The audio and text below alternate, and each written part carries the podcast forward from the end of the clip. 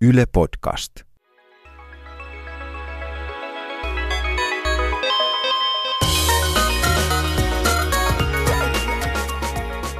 Vikasietotila podcast tässä. Hei, minä olen Olli Sulopuisto ja muut studiossa diskuteeraavat ihmiset ovat Panu Räty. ja Kari Haakana. ja tällä viikolla puhumme panemisesta eli pornografiasta eli erottisuudesta. Saanko hihittää nyt, niin minun ei tarvitse hihittää muun nauhoituksen aikana. Mä pelkään, että tämän jakson hihitysfantientti tulee olemaan niin poikkeuksellisesti suurempi. Kerropa Panu, kuka meillä on haastateltavana. Meillä on Hermanni Jokinen, alastonsuomi.comin yksi perustajista. Mutta sitä ennen me keskustellaan pornografian ja teknologian ATK, siis ehkä kaikkein eniten interwebsin suhteesta, sillä yleensä valitsee tämmöinen käsitys, että kun tulee joku teknologinen uutuus, niin pornoteollisuus on se, joka rupeaa ensimmäisenä jyystämään sitä, ja mä pahoittelen siis nyt näitä helvetin huonoja puujalkoja, joita oikeasti tulee mukaan. Meillä tulee paljon. That's what she said. Ei, ei, Tästä alusta tulee niin levoton. ei. kun tulee värinäytöt suunnilleen, niin jumalauta ruvetaan heti skannaamaan Playboyta ja pistämään niitä nettiin. Tai nyt kun tulee 360 asteen kamerat ja virtuaalitodellisuus, niin pornograafinen teollisuus on se, joka on ensimmäisenä siellä hyödyntämässä sitä. Mutta siis tähän ei niin kuin teknisesti ottaen itse asiassa pidä paikkaansa. Tai se on ehkä pitänyt paikkaansa jossakin vaiheessa, jossakin määrin. Siis kun sä sanoit nyt esimerkiksi tuon Playboy, niin pitkäänhän oli se keino kalibroida printtereitä, oli se, että otettiin se joku, en nyt muista mikä Playmate jostakin 70-luvun alusta, ja sitä käy- käytettiin siihen kalibrointiin, koska siinä oli jotenkin juuri oikea ihonväri tai jotakin, jotakin Kyllä, muuta. tämä on siis kuuluisa tämmöinen niin kuin yksi nimenomainen kuva, joka on kiertänyt kaikkialla. Se linkataan tuonne tuota show notesiin, koska mä Kyllä. tiedän, mistä kuvasta Kari puhuu. Ja toki kuulosti väärältä. Niin, ole hyvä. Mutta siis, että et kyllä siinä tuommoinen yhteys on, että et kun jo, jokin teknologia keksitään ja, ja se yleistyy tai se on saatavilla tarpeeksi, tarpeeksi paljon, niin kyllä siellä insinööri on katsomassa, että saisiko pippeli jotenkin tähän mukaan.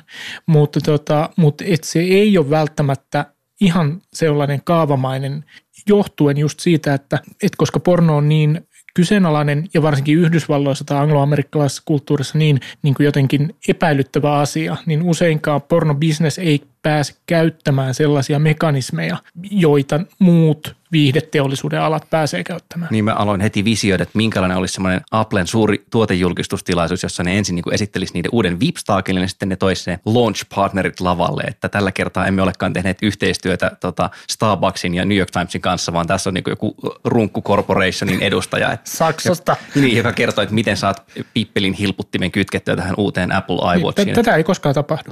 Mä, mä epäilen kanssa, että sitä ei tule koskaan Ja, tapahtumaan. ja siis hyvä esimerkki on nyt se esimerkiksi tuo 360 videot, siis niin kuin teknologiayhtiöt, jotka on tuoneet siihen liittyviä tuotteita markkinoille, on tehnyt aika paljon duunia estääkseen pornon nimenomaan näistä vipstaakeistaan.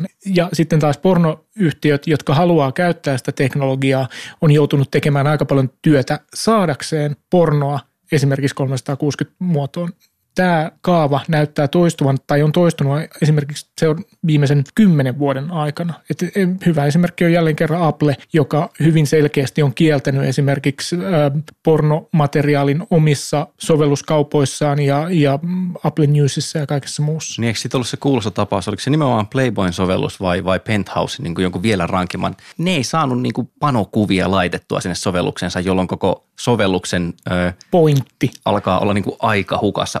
Kyllä se teknologinen kehitys niin kuin vaikutti tähän niin kuin pornon tulemiseen verkkoon, että Sanoitko tulemiseen? no niin, mä arvasin, että tästä tulee jokainen sana, joka voidaan käsittää näin, niin tulkitaan näin. Mutta jos, jos me ajatellaan, niin kuin, tarvittiin graafiset näytöt, sillä komentorivi nyt ei ole ehkä niitä visuaalisesti, vaikka niin, vaikka niin paljon sitä rakastankin, niin se ei ole ehkä niin kuin visuaalisesti niin, kuin niin antoisa esimerkiksi pornon esittämiseen. Mutta siis Sanoitko väität sä, että se, Tarvittiin myös niin kuin www ja siitä, niin kuin siitä lähti. Ei, se kyllähän lähti niin kuin, Nyyssiryhmät. porno No kyllä oli sen jo tiedän. aiemmin. Niin, mutta se, että se räjähti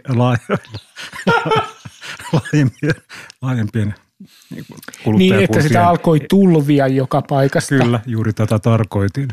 teknologinen edistys ja jotenkin pornon himo on kyllä kytkeytynyt toisiinsa, koska ö, mulla on esimerkiksi eräs nimeltä mainitsematon serkku, josta käytän esimerkiksi nimikirjaimia JS tässä yhteydessä, joten hänen henkilöllisyytensä ei paljastu. Ja silloin kun vielä elettiin tosiaan modemiaikaa ja purkkiaikaa, niin tämä serkkuni ö, opetti minulle, että, että miten hyödyllisiä on thumbnail-sivut, koska sen sijaan, että olisit sokkona joutunut lataamaan niin kuin vaikka sata tissikuvaa, josta osa voi olla tosi huonoja, niin pystyikin lataamaan semmoisen yhden esikatselukuvan, jonka koko oli ehkä vähän suurempi kuin yksittäisen JPEGin olisi ollut. Mutta sitten sitä näki myös silleen näppärästi, että okei, tiedän nyt, kun olen katsonut tätä esikatselukuvaa, että mitkä la- tiedostot laitan latautumaan yön yli. Ja tässä, tässä on joku semmoinen maksiimi selvästi tulossa tyyliin, että ei ole olemassa sellaista määrää vaivaa, jota teini-ikäinen mies ei näkisi.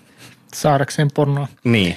Se, se on totta. Ja, ja siis kun sä esität sen noin, niin sä saat kuulostamaan se jotenkin ikävältä ja, ja niin kuin, sinähän on oppinut teknologiasta ihan järjettömän paljon. Se siis tavallaan pedagogiana, tämän Mä- po- mä- porno pedagogiana. Oikeasti kysymys on tästä, en olisi näinkään fiksu tietokoneiden kanssa, ellen olisi käyttänyt sitä porn, tai siis Videon striimaaminen alkoi, tota, tämän muistan, että semmoinen hollantilainen firma kuin Red Light District aloitti jo vuonna 1994.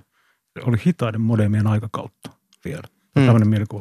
porno ja, ja interwebs ja maksaminen, niin niiden, mielenkiinto, niiden suhde on siis hillittömän mielenkiintoinen. Ne joutuu rakentamaan omat maksuvälineinfrastruktuurit, mikä jotenkin, en tiedä, jos miettii, mitä kaikkea porno, miten porno vaikuttaa maailmaan, niin ekana ei ehkä tule mieleen se, että alkaa rakentaa rinnakkaista pankki- tai rahansiirtojärjestelmää. Ja sama on edelleen voimassa, siis pornoyritykset ei voi käyttää niitä maksutransaktio-järjestelmiä, koska, koska ne ei halua tosiaankaan olla pornokauppiaiden kanssa missään tekemisissä. Ne ei voi välttämättä käyttää esimerkiksi Akamain kaltaisia globaaleja tämmöisiä välimuistijärjestelmiä, vaan joutuu, joutuu rakentamaan omiaan. Ne joutuu tekemään hirvittävän paljon itse – sen sijaan, että siinä missä suomalainen startuppi voi, voi niin kuin ostaa sen transaktiojärjestelmän tuolta ja, ja striimausvälineet tuolta ja, ja ne tulee suhteellisen halvalla, mutta pornolla ne tulee itse asiassa aika kalliiksi, koska joudutaan tekemään itse. Omin käsin. Omin käsin onneen. Mutta kato, meitä naurattaa nyt jo vähemmän.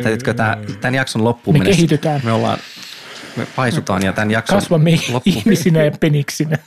No mutta miten, miten me ajatellaan, että pornon tarjoaminen on kehittynyt sitten niistä ajoista, niistä niin kuin alkuajoista ja niistä niin kuin tavallaan tästä maksullisen pornon niin kuin kategoriasta, koska eikö ole niin, että suuri osa pornosta on täysin maksutonta ja sitä on joka paikassa saatavissa ja ihmiset lataavat sitä itse verkkoon. Niin siis siitähän on kirjoitettu paljon, miten nämä niin sanotut tuubisaitit sössit pornoteollisuuden, koska DVD-aika oli kai niillekin aika hyvää. Samalla tavalla kuin elokuvastudiolla DVD-aika oli hyvää. Helppo monistaa, halvat tuotantokustannukset, voidaan niin kuin myydä ihmisille uudestaan näitä asioita. Mä oletan, että siinä oli sama hyppäys siis myös pornoteollisuuden verrattuna VHS. Että pornoahan nyt on myyty tallenteita siis vaikka missä muodossa. Ja sitten tuli niin kuin nettiä. Varmaan se on semmoinen kaksiteräinen miekka, että, että toisaalta yes, Markkinat räjähtivät. Kyllä. Niin kuin, Voidaan, voidaan tavoittaa entistä enemmän asiakkaita, voidaan tarjota halvemmalla niille tavaraa, mutta sitten tulee tosiaan markkinat tämä, on globaalit. Niin, mutta et yksikkö, siis niin kuin yksittäisen ihmisen niin kuin transaktio on todella, todella pieni, koska se, sitä pornoa ei voi enää myydä. Siis se on pakko tarjota ilmaiseksi, se on pakko tarjota mainosrahoitteisena. Niitä mahdollisia mainostajia on kuitenkin suhteellisen vähän. vähän, koska harva yritys haluaa tulla yhdistyksi pornoon. Niin, Et niin kuin, jos katsoo pornosaittien mainontaa, niin se on mun nähdäkseni lähinnä erilaisia kasino yrityksiä ja sitten niin kuin jonkun muun pornopalvelun mainoksia. Eli, eli niin kuin se ikään kuin sisään tuleva raha on niin kuin aika vähäistä. Ja, ja siis tuossa ehkä on niin kuin joku pidemmän päälle varmaan pornoteollisuudella jonkinasteinen ongelma, mutta et sitten taas ö, tämähän koskee nimenomaan näitä isoja pornopalveluita, niitä niin sanottuja tube-saitteja. Mutta sitten tämä tämmöinen itse-porno tai, tai niin kuin, no Alaston Suomen kaltainen, kaltainen jossakin mielessä, jo- jossa ihmiset itse tekee sitä pornoa tai joka, joka porno on jotenkin niin tarkasti määriteltyä tai tiettyyn asiaan keskittyvää, että sille löytyy pieni yleisö, mutta kun ollaan globaalilla tasolla, niin se yleisö on kuitenkin semmoinen, että se riittää kannattelemaan sitä teollisuutta. Kyllä, se vaikuttaa suoraan siis myös näihin niin kuin tube-saitteihin, että koska niissäkin on, niiden tarjonta on laajentunut, näin olen kuullut, isot pojat Isot ovat pojat kertovat. Mutta äh, eli, eli siinäkin siellä alkaa olla yhä suurempi osa amatöörien tekemää, amatöörien itse lataamaa materiaalia. Eli onko väite se, että niin kauan kun ei pystynyt helposti näyttämään toisilleen kotipornoa, niin kotipornoa ehkä tehtiinkin vähemmän vai onko niin tekemisen määrä pysynyt samassa ja nyt ainoastaan jakelukanavan syntyminen saa meidät tajuamaan, että herrat paratkoon, tuolla on ihmisiä, jotka kuvaa itseensä panemassa. Niin vaikea ajatella, että onko, onko esimerkiksi Suomessa ollut laaja määrä ihmisiä, jotka ovat olla niin super kaita filmikameralla niin kuin kuvanneet itseään ja jakaneet niitä mutta eikö tämä kulttuuri ole nyt muuttumassa? Että ollaan tässä, me just het, juuri viitattiin siihen itse pornoon ja siihen niin kuin itse tehtyyn. Emmekö, tässä on tapahtumassa tämmöinen niin kuin jonkinlainen, niin kuin, tai tapahtunutkin jo, tämmöinen niin kuin jonkinlainen niin kuin isompi rakenteellinen mä, mä en tiedä, että onko tapahtunut, tai onko toisen muutos, vaan se mikä on tapahtunut on se, että, että koska internet tarjoaa siihen ainakin näennäisesti suhteellisen halvan – jakelukeinon. Ne tuotantovälineet on jokaisen taskussa, koska sä voit suurin piirtein älypuhelimella tallentaa itse asiassa Me mitään tuotantovälineet on taskussa kohdasta. ja, niin tämä mahdollistaa sen, että pornoa on mistä tahansa. Siis tavallaan, että se valikoima on laajentunut, koska tuottaminen on helpompaa ja jakelu on helpompaa, mikä näennäisesti niin tarkoittaa sitä, että pornon määrä toisaalta lisääntyy, mutta sitten sen kuluttaminen ehkä funneloituu jotenkin kapeampiin segmentteihin, koska ihmisillä on mitä ihmeellisimpiä kinkkejä. Niin siis tämmöinen paketoinnin purkautuminen idea, mikä näkyy mediassa muutenkin, että ennen jos kiinnosti, tai siis että jos kiinnosti vaan hamsterit, niin joutuu Olla, ostamaan. Puhutaanko me edelleen pornosta? Bear with me. Jos hamsterit kiinnosti ja elit Suomessa joskus 20 vuotta sitten, niin oli pakko ostaa joku hito jyrsiä-lehti, jossa oli siis kymmeniä sivuja niin kuin jäniksistä ja muista epärelevanteista jyrsijöistä, ja sitten siellä oli se aukeama tai kaksi hamstereista. Nyt ja, selvisi, kenellä on ollut hamsterikiinnostus. Ja, ja oli riemu, että sait pari sivua hamstereita sen ison paketin mukana.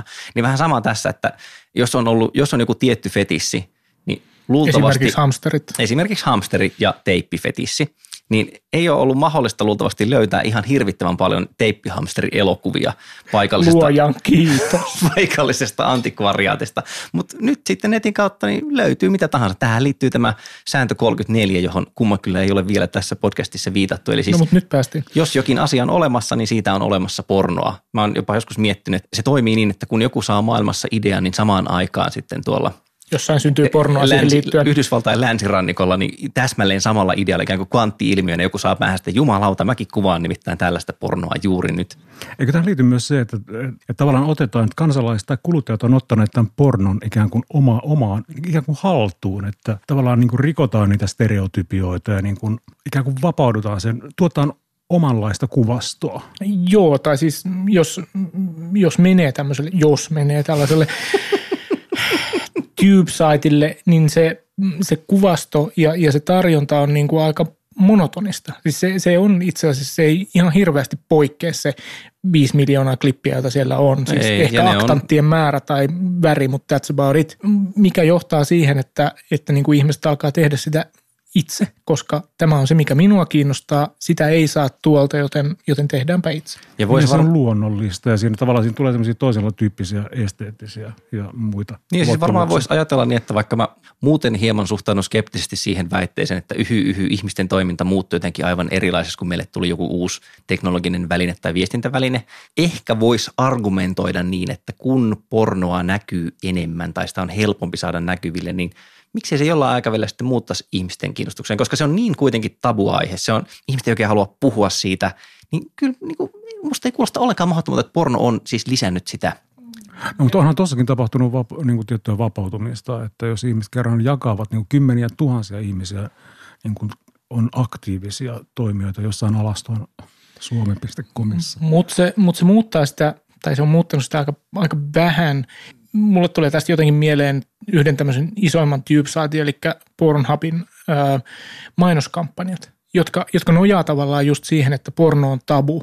Ja ne markkinoi sitä niillä oli hienoja mainoskampanjoita, jossa, jossa oli joku mainoslause ollut muistaakseni, että Pornhub, the biggest site of nothing, joka viittaa siis siihen, että kun kysytään, että mitä sä teet siellä tietoa, ei mitään, mm. eli siis katson Aivan. pornoa. Tai jos tilastoidaan, että miten paljon menee nettiliikennettä tai miten paljon on käyttäjä niin jollain saitilla. Pornhubin. Niin, niin ja, ja sitten niinku virallisilla listoilla harvoin kuitenkaan näkyy niitä pornosaitteja. Että... Ja Google sensuroi niinku isoimpien hakutermien sen listasta kaikki, kaikki niinku pornoon liittyvät asiat pois.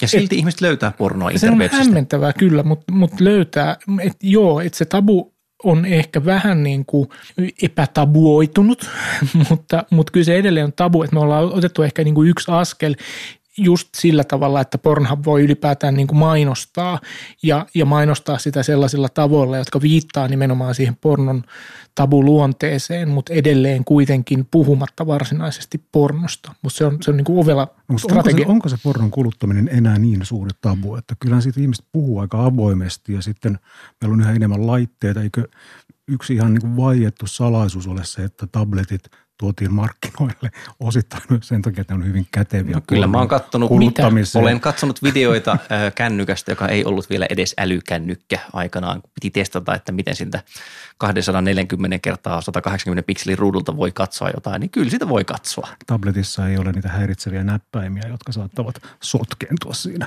hommassa. Ai jaa, jaa, joo. Mä en ollut älynyt tämmöistä mahdollisuutta. Mutta ei niin kuin pornon kuluttaminen ole semmoinen asia, josta, josta ihmiset puhuis normaalissa sosiaalisessa tilanteessa. Siis korkeintaan siihen, siihen viitataan just tällä tasolla, että, että ihmisethän katsoo pornoa, mutta ei, ei se siitä etene kovin paljon eteenpäin. No miten nyt Kari, katsotko sinä pornoa? Kyllä. Mites Panu, katsotko pornoa? Olen kuullut, että internetissä on semmoinen Mutta mut siis mä, mä vertaisin sitä nyt vaikka ulostamiseen. Siis niin kuin, Ihanaa. Kaikki tietää, että kaikki ihmiset ulostaa, mutta ei ulostaminen silti ole semmoinen asia, josta sosiaalisesti, siis normaalissa tilanteessa kovin vilkkaasti päivittäin puhuttaisiin. Niin kuin ehkä saattaa olla, että lapsen kanssa, jos lapsella on ongelmia kakata, niin siitä voidaan puhua, mutta that's about it. Ja tässä onkin nyt just se pointti, että koska se tabu on sosiaalinen luonteeltaan, siis ulostamiseen liittyvä vaikka, niin mun on hankala kuvitella, että tulisi joku semmoinen hullun suosittu, siis on olemassa tämmöinen vessanjakopalvelu, vähän niin kuin Uber for Toilets. Ei. On, joo, joo, siis että sillä ihmiset voi listata sinne oman veskin ja sinne voi mennä kakkaamaan. Se on kai enempi vähempi vitsillä tehty, mutta se toimii kuitenkin ihan oikeasti. Mun on hankala kuvitella, että vaikka tuommoista tulisi tosi suosittu, niin se silti murtaisi sitä sosiaalista mm. tabua, mikä ulostamisesta puhumiseen liittyy. Mm. Ja siis kuulemma sen käyttäminen on sillä tavalla nimittäin hirvittävän kiusallista, että jos käyt jonkun New Yorkissa, niin kun tulee pissahätä, sitten katsot silleen, että tossa Avenuella on veski, menet sinne, niin, niin kuin, Ihmiset mitä, on Mitä, mitä sanotaan sille ihmiselle, joka ensinnäkin silleen, kun kun avaat oven ja meet sinne, että hei, tulin käyttämään veskiä, ja sitten myös kun lähdet pois, niin ei sen hirveän pitkään varmaan halua jutella. Eihän sen asian kiusallisuus häviä mihinkään, vaikka sulla on ollut se kännykkäsovellus, niin. joka on mahdollistanut tämän uuden toiminnan. Että pornon hyssyttely ihan taatusti aika pitkään vielä säilyy. Niin, ellei, ellei niin kuin tavallaan, siis mä, mä rupesin miettimään, että missä tilanteessa toi, toi on, niin sen täytyy olla jotenkin, siis pornosta puhuminen, niin sen täytyy olla jotenkin ohjelmallista tai poliittista. Että mulla on agenda siitä, että ihmisten pitäisi olla vapautuneempia. Ja, ja niin kuin Olet tämän, siis Cicciolina. Niin, niin tämmöisen agendan mukaisesti sitten pidän pornosta puhumista normaalina, koska haluan edistää sen normalisoitumista. Mutta se on, se on oikeastaan niin kuin ainut semmoinen tilanne, jossa, jossa tämmöinen olisi tullut vastaan. Oletko sinä siis, Kari, vikasietotilan Cicciolina? Ehdottomasti en, koska en vieläkään saa täältä teepaidan alta nänniäni näkyviin. Ennen kuin keskustelu ihan täysin karkaa raiteelta, niin mä Se ehdotan, meni että... jo. That's what she said. Niin mä joka tapauksessa ehdottaisin, että jos me vaikka kuunneltaisiin nyt se haastattelu, ja kerrotko Panu vielä, että kuka meillä oli haasteltavana?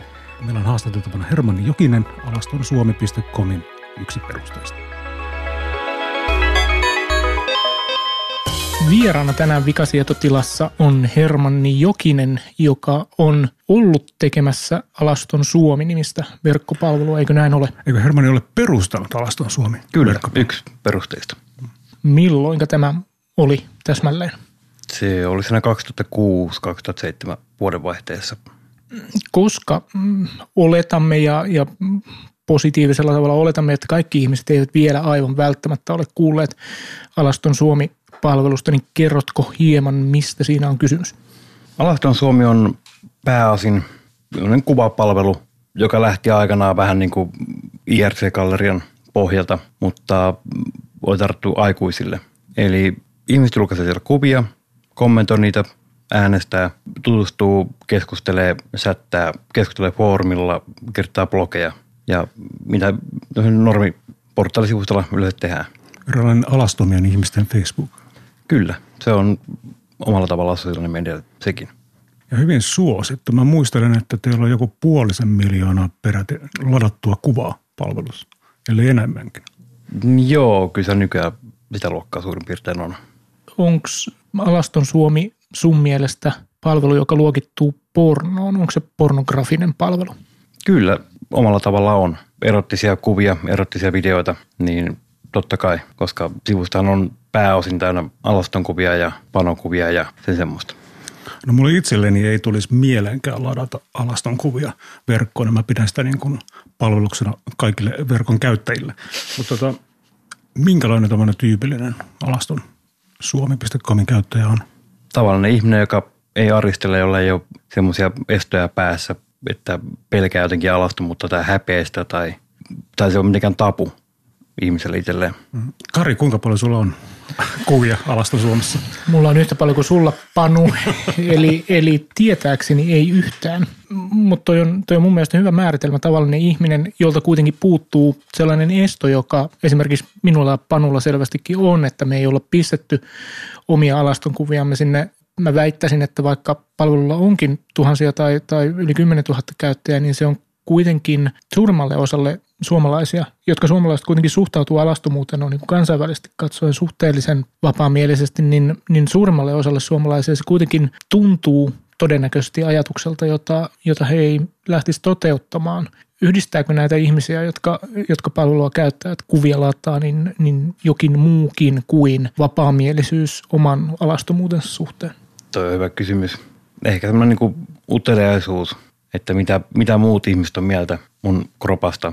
Ja sitten sit on semmoinen ketjureaktio helposti, että sä lataat yhden kuvan, saat kehuja, lataat toisen, saat kehuja, lataat kolmannen ja ne koko ajan menee rohkeammaksi, että naisilla se alkaa siitä, että on alusvaatekuvat ja kuukauden päästä siellä on lettu levällä ja ynnä muuta. No mites, mites miehet? Et onko tässä, minkälainen se jako on sitten? No miehillä se on enemmän pelkkää pippelikuvia ja tai jotain vatsalihaskuvia. Mm, hauiksia. Juuri tämmöistä niinku, mm. tavallaan kuvia, mitä monet miehet lähettelee kännipäissä naisille tai jopa selvinpäinkin. Mutta kukaan ei totta kai myönnä sitä. Kaikki myös tehdään kumminkin. Niin, mutta naisille se on enemmän semmoista, enemmän taiteellisia ja enemmän semmoisia erottisia. Eikö sullakin itselläskin? Mä muistan, että mä olen kuullut jossakin, että sen jälkeen kun, sä piir, kun palvelu alkoi ja sä piirsit sen teidän kirkkovene logonne, niin sulla meni, kesti itselläsi kuitenkin monta vuotta ennen kuin sä latasit ensimmäisen oman alaston kuvasi. Joo. Mähän en itse tavallaan ideoinut, että mä käyttäisin tuommoista palvelua. Että hän lähti niin pääasi vitsistä, että, että tehdään sivusto, missä pitää näyttää alaston kuvia. Koska IRC-gallerit ja Facebookit ja muut, niin siellä estetään kaikki bikinikuvat ja kaikki vähänkään palastuvat kuvat. Niin, että mitä, mitä se on sivusto, missä pitää näyttää – että siellä ei ole niitä normikuvia periaatteessa. Eli tämä on jonkinlaista tämmöistä kulttuurista vastareaktiota myös joo, niin kuin joo se, se, lähti vähän semmoinen niin vastareaktiona ja vähän vitsinä koko homma. Voi sanoa, että IRC-gallerian niin sanottu tiukkapiponen linja oli yksi semmoinen osasyy sivuston perustamiseen. Sä sanoit, että, että Alaston Suomi on, on tavallaan niin kuin sosiaalisen median palvelu, jossa, jossa ihmiset juttelee ja, ja tota, tekee muutakin kuin vaan lataa kuvia ja, ja kommentoi niitä. Onko se, jos ja kun se on vuorovaikutuksen välinen, niin, niin millaista se vuorovaikutus on? No monella miehellä se on enemmän semmoinen seurahaukupaikka. Toki myös monella naiselle, mutta periaatteessa sivusto luonteeltaan ei ole tehty seurannakuu, vaikka se on muodostunut. Näköjään toimii aika hyvin, koska se parittaa ihmisiä aika hyvin yhteen ja siellä on monia, monia ihmisiä, jotka on niin jopa naimisissa, niin on lapsia keskenään. Laston suomi.com häitä on vietetty. On, ja ristiäisiä ja on eroja ja kaikenlaista. Että se on, se on mullistanut monen ihmisen pari suhteen aika paljonkin. Jos mä oikein muistan, niin siellä oli viimeis yli 70 000 käyttäjää. Toki tämän vajaan kymmenen vuoden aikana on, ollut ihmiset, jotka on tullut ja mennyt. Eli se väärä, mitä just on koskaan ollut, voi olla toista tai 300 000. Siihen mahtuu ihan oikeasti niin monenlaista ihmistä ja niin monta eri syytä, minkä takia ne siellä on.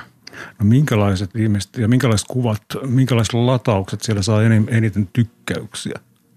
Varmaankin semmoista, mitkä on visuaalisesti kauniita tai niissä on, ne jotenkin hivelee ihmisten silmää. Tietty taiteellisuus ja tietty paljastavuus. Eli tuommoinen pelkkä alusvatekuva peili edessä niin ei välttämättä kiinnosta ketään. Tai pelkkä alaston kuva peili edessä. Niin on yleensä hyvä poseeraus, hyvä valaistus, toki jotkut ihmiset on valmiiksi niin kauniita, että ihan vaan mitä ne tekemisasennossa ne on, niin niitä kiinnostaa. No, mitä sä itse olet ladannut sinne? No mulla on ollut paljon kuvia suuren tärkeä piilossa, että siellä on, Miksi? Sä lataat pal- kuvia omaan palveluusi ja sitten sä paat ne piiloon. no koska mä olin silloin monta kiloa lihavempi, pitkä tukka ja kaikkea, ja kukaan nyt vanhoja kuvia haluaa katsella. niin, Paitsi jos ne on paremman näköisiä kuin uudet. niin, no joo. Se, mitä, mitä tyypillisesti meille annetaan, kun meille annetaan kuvia alastomista ihmisistä, niin ne on aika treenattuja tai ainakin aika rasvattomia ihmisiä, joilla on, jotka näyttää täydellisiltä jotka vastaa tämmöistä länsimaista kauneusihannetta. Niin onko se ihanne sama alaston Suomessa vai poikkeako se siitä jotenkin? Tai onko se, onko se laveampi? Siedetäänkö erilaisia? Se, se on lavempi, koska siellä on ihmisiä, jotka on hyvin treenattuja. On isovehkeisiä miehiä, ne saa paljon tykkäyksiä, paljon kommentteja. Mutta sitten on sellaisia niinku, tuhnin kokoisia tyttöjä, mitkä niinku, ne ei ikinä näkyisi missään tuolla mainoksissa ja muualla. No, hyvin suosittuja myös. Tuleeko sulle niin kuin palautetta siitä, että alaston Suomessa on jotakin epäilyttävää tai, tai väärää? Enimmäkseen mitä mä kuulen on se, että ihmiset naureskelee silleen ja ne, ne ei koskaan lisäisi kuvia semmoiseen paikkaa tai käyttää semmoista sivustoa. Mutta kun niitä hetken juttelee, niin ne tietää tasan tarkkaan, mistä on kyse, mitä siellä on. Eli ne on vierailu siellä sivustolla useamminkin kuin 10 minuutin, 10 minuutin ajan, että niin monet käy kattoo siellä päivittäin. En nyt muista, mitä ne määrät silloin mun aikana oli, mutta 10 000 kävelyt päivässä. Eli, eli siihen liittyy tämmöistä kaksinaismoralismia. No vähän niin kuin kaik, kaikkea pornokarviseen hommaa, että ihan sama kuin Iltalehden iltatyttö, niin ei minä semmoisia kato, mutta kyllä kaikki muistaa, kuka on milloinkin siellä. Mutta tuossa on se ero niin kuin tavallaan Iltalehden iltatyttöön tai, tai niin kuin NS ison rahan tai, tai tämmöiseen yleisempään pornografiaan. Tuossa on se ero, että alaston Suomi on ikään kuin kenen tahansa alaston kuvia. No ihmiset pelkää sitä, että menettää kasvonsa ja menettää työpaikassa, mutta ihan, ihan samaa höpövä puhetta, kun ihminen ottaa lävistyksen tai tatuoinnin tai irokeisi tukaan tai mitä tahansa, että tavallaan menetät kasvos yhteiskunnan silmissä. Mutta 2010-luvulla niin eikä me sitten jokaisella löydy jostain, jostain päin verkkoa jotain semmoista materiaalia, mikä, mikä nyt on ihan niin kuin kaikkien silmille sopivaa, mikä tavallaan vie meidän maineen tai sen, sen maineen, mitä ihmiset luulee, että heillä on. Niin, siis Suomessa on ollut paljon tämmöisiä kulttuurisia normeja suhteessa niin kuin tämmöiseen alastomuuteen ja alastomuuden esittä, esittämiseen. Että kyllä tässä niin kuin, kyllä te olette niin kuin tietynlaista vallankumousta tehneet. Niin ja ehkä se, se liittyy niin kuin ylipäätään verkkoon. Tämmöinen teoria jossakin vaiheessa oli siitä, että, että, että kun kamerakännykät yleistyi ja verkko yleistyi, niin alkoi yleistyä se, että ihmisistä oli kuvia ja, ja oli kuvia tilanteessa ja ne oli julkaistuja kuvia, joissa ihmiset ei aikaisemmin olleet olleet, olleet. Siis kännissä tai, tai alasti tai, tai jotakin muuta ja siitä on ikään kuin tullut niin kuin sanoit, se alkaa olla normaalia. Meistä kaikista löytyy, löytyy jotakin, tai suurimmasta osasta meistä löytyy, että se ei ehkä enää ole sellainen skandaali. Ehkä se on skandaali, jos ihminen on pappi tai pääministeri tai, tai jotakin tämmöistä, mutta enpä tiedä. Ehkä meillä on kymmenen vuoden kuluttua pääministeri, josta löytyy alaston kuva jostakin. No onhan meillä nyt tällä hetkellä eduskunnassa ihmisiä, joita löytyy, löytyy palvelusta. Että. Niinkö? En, mä, mä oon toki käynyt katsomassa alaston Suomea, mutta mä en ole päässyt varmaankin tuohon saakka, joten, joten tota, Lähdemme etsimään näitä kuvia. lähdemme etsimään näitä, näitä kuvia ja kiitämme haastattelusta ja kiitos vierailusta. No, kiitos Herman.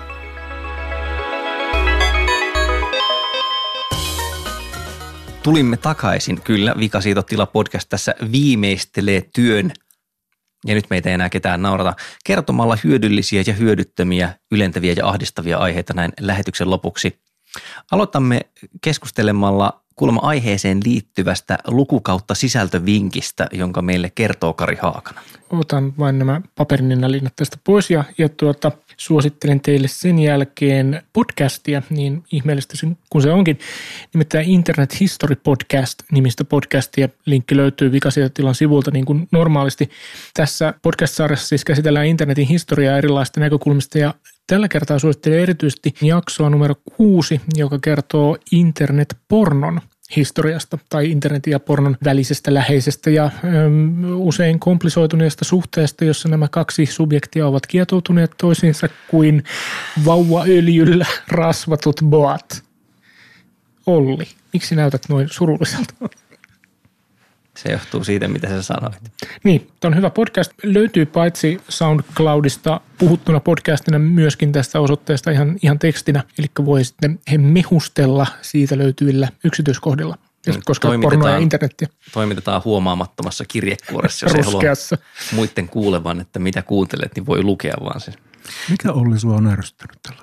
No mua on ärsyttänyt tällä viikolla semmoinen asia kuin videot, jotka lähtevät itsestään pyörimään. Ja toisin kuin voisi kuvitella, niin tämä ei kuitenkaan liity pelkästään panovideoihin. pelkästään. Okei, otetaan se pelkästään sitä pois. Mutta siis pointti on tämä, että kun videomainonta on yleistynyt, koska videomainoksista saa paremmin rahaa kuin pelkästä bannereista, niin siellä julkaisijat joko ahneuttaan tai sitten niinku teknisten fibojen vuoksi, niin jumalauta ne vähän väliä laittaa semmoisia videomainoksia web-sivuille, että kun meet sinne, niin se alkaa pyöriä se video. Ei siinä vielä mitään, että se kuva alkaa pyöriä. Siis Facebookhan tekee tätä myös. Mutta kun sitten kun sieltä pamahtaa se ääni päälle, ja nyt aika moni on jo pyrkinyt pois siitä, mutta silti löytyy esimerkiksi kännykällä harva se päivä, istuin vessassa yksi päivä ja selasin jotain illalla, jälleen se ei ollut pornografia, se haluan korostaa jostain sitä ihan hirvittävän paljon sitä. Niin sitten niinku silleen, kun peukku osui siihen videoon, niin eikö pamahtanut täysille ja sitten se yrittää sitä jotenkin sammuttaa sen, pyyhkäistä sen veke ja vetää mutelle sen puhelimen ja se ei vaan niinku toimi. Ja tämän desktop-versiohan on se, että avaa monta linkkiä, on silleen, että löytyy artikkeli, jossa on vaikka kolme linkkiä, sitten avaat ne uusiin välilehtiin, menet tekemään jotain muuta ja sitten niin alkaa soida semmoinen helvetinvoinen mökä ja sitten menet metsästämään sitä selaimista, että minkä välilehden yllä on se tota, kaiutin ikoni, että tietää, että missä se ääni soi, että sen saa pois päältä. Että nämä loputtomia riemun hetkiä tuovat ne ja varmasti on paljon ihmisiä, jotka ovat ilahtuneet siitä, että videomainos on alkanut huutaa heidän selaimessaan kesken kaiken. Että erinomainen innovaatio kaiken kaikkiaan. Manu, aiotko suositella taas jotain tekstieditoria tai markdownia tällä Kyllä, viikolla? tekstieditoria halutaan. Tietenkin. Uh, tota, koska ihminen ei voi aina katsoa pornoa, niin mä valitsin, tota, valitsin Hetkinen, vi- mitä? niin. Koska ihminen lukunottamatta Kari, Karia pane se puhelin ei voi pois. aina katsoa pornoa. Mä valitsin vinkiksi tämmöisen vähän henkisemmän puolen sovelluksen. Eli Insight Timer on tämmöinen monipuolinen meditointi. Anteeksi, mikä se nimi oli? Insight, Insight. Sigt ikään kuin Ai, näkemys. ai, anteeksi, kun kuulin valitettavasti väärin. Kuulit sisäpuolella. Niin. niin. Insight Timer. Se on monipuolinen tämmöinen meditointisovellus Android- ja iOS-laitteisiin. Perustoiminnot ovat aivan samantyyppisiä kuin monessa muissakin meditaatiosovelluksissa, eli sä voit asettaa kellon soimaan niin kuin sen session alkuun ja session loppuun tarvittaessa sinne välillä.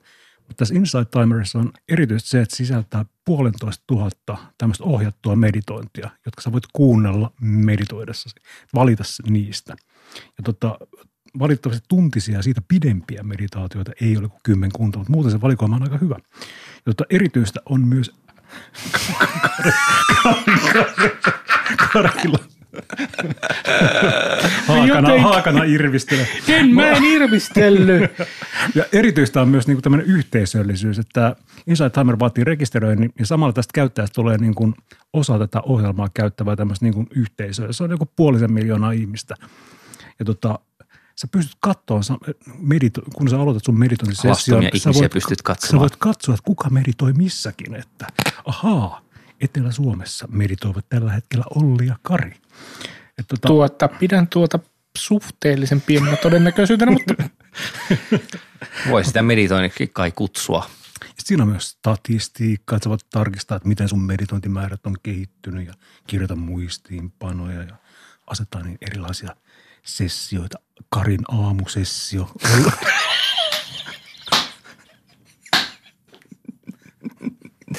Me ei haluta kuulla Karin aamusessioista kyllä yhtään voisin enempää. jakaa tässä videon. Ollin iltasessio. Mutta suosittelen. Inside Timer. Hyvä. Ja vikasietotila kiittää teitä tai sinua kuuntelusta, sillä henkilökohtainen mediahan tämä podcast on. Muistat varmaan, että meidät löytää interwebseistä semmoisesta osoitteesta kuin yle.fi kautta vikasietotila. Sekä Yle Areenasta, jossa voit kuunnella tämän podcastin tai, tai tilata sen omaan podcast-sovellukseesi. Meille voit laittaa myös mailia osoitteella vikasietotila.yle.fi ja Twitteristä meidät löytää hashtagillä vikasietotila. Ja kuuntelitpa missä hyvänsä, niin menet nyt iTunesiin ja annat viisi tähteä ja painat tilausnappia, jotta me ollaan lista ykkösiä. Se on tärkeintä. Ja tämä taustalla soiva tunnusmusiikki, senhän on säveltänyt Juha Jaakkola ja sen myötä sanotaan vaan, että kiitos kuulemisesta ja seuraavaan kertaan. Näin teemme. Hei.